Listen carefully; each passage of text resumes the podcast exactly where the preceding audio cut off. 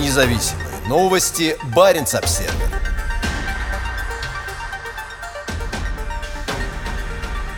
Российская война подпитывает страх диверсий, шпионажа и операций влияния на севере Норвегии. Для рассказа о внеочередном выделении дополнительных средств органам госбезопасности правительство выбрало приграничный Киркенес. По словам министра юстиции и общественной безопасности Эмили Энгер Мель, для граничащего с Россией восточного Финмарка изменения в сфере безопасности крайне актуальны. Министр добавила, что сорок пять миллионов крон будет выделено на оборудование, предназначенное для сбора и обработки информации и выявления действий иностранных государств в Норвегии. Правительство предложило дополнительно выделить сто миллионов крон на поимку шпионов, борьбу с гибридными угрозами и расширение присутствия на севере. Расположенный на берегу Баренцева моря Киркенес находится в пятнадцати минутах езды от российского Кольского полуострова. С момента распада Советского Союза город стал центром связи между Востоком и Западом, как на уровне человеческих контактов, так и на уровне большой политики. Здесь норвежские военные встречаются с российскими пограничниками, и это одно из очень немногих мест, где мощный российский военно-морской флот проводит поисково-спасательные учения с военными НАТО. Новая ситуация в сфере безопасности здесь Здесь крайне актуально, рассказала Баренц-Обсервер министр юстиции и общественной безопасности Норвегии Эмили Энгер Мель. Она представила увеличение бюджета вместе с начальником службы безопасности полиции и начальником полиции Финмарка. «Мы предлагаем ряд мер по обеспечению безопасности Норвегии. Нам необходимо предотвращать, обнаруживать и пресекать разведывательные действия, саботаж и влияние со стороны иностранных государств», сказала Мель. Под иностранными государствами министр подразумевает Россию. Хотя с момента задержания последнего, обвиненного в работе на Россию шпиона, прошло более полувека, в ПСТ подчеркивают важность превентивных мер. «С учетом того, что происходит в Украине, мы видим повышенный риск», заявил руководитель ПСТ Ханс Сверре Шёвольд. «Это связано с тем, что Норвегия поддержала санкции. У нас проходят военные учения.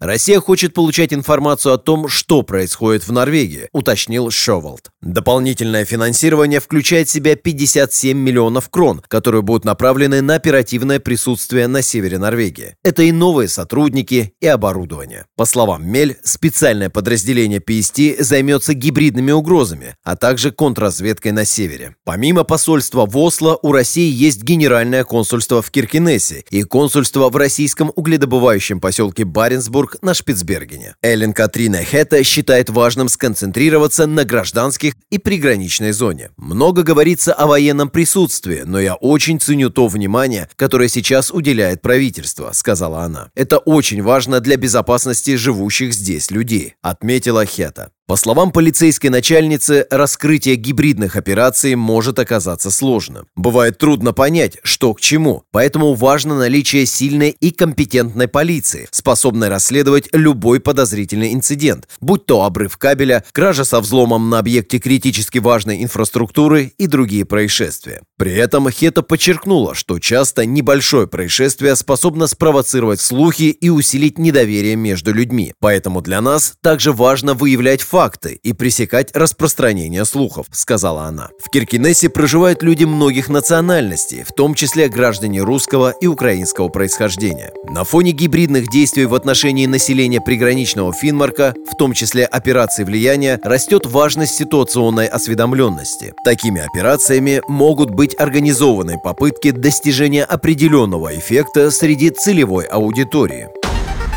Независимые новости Баренц-Обсервер.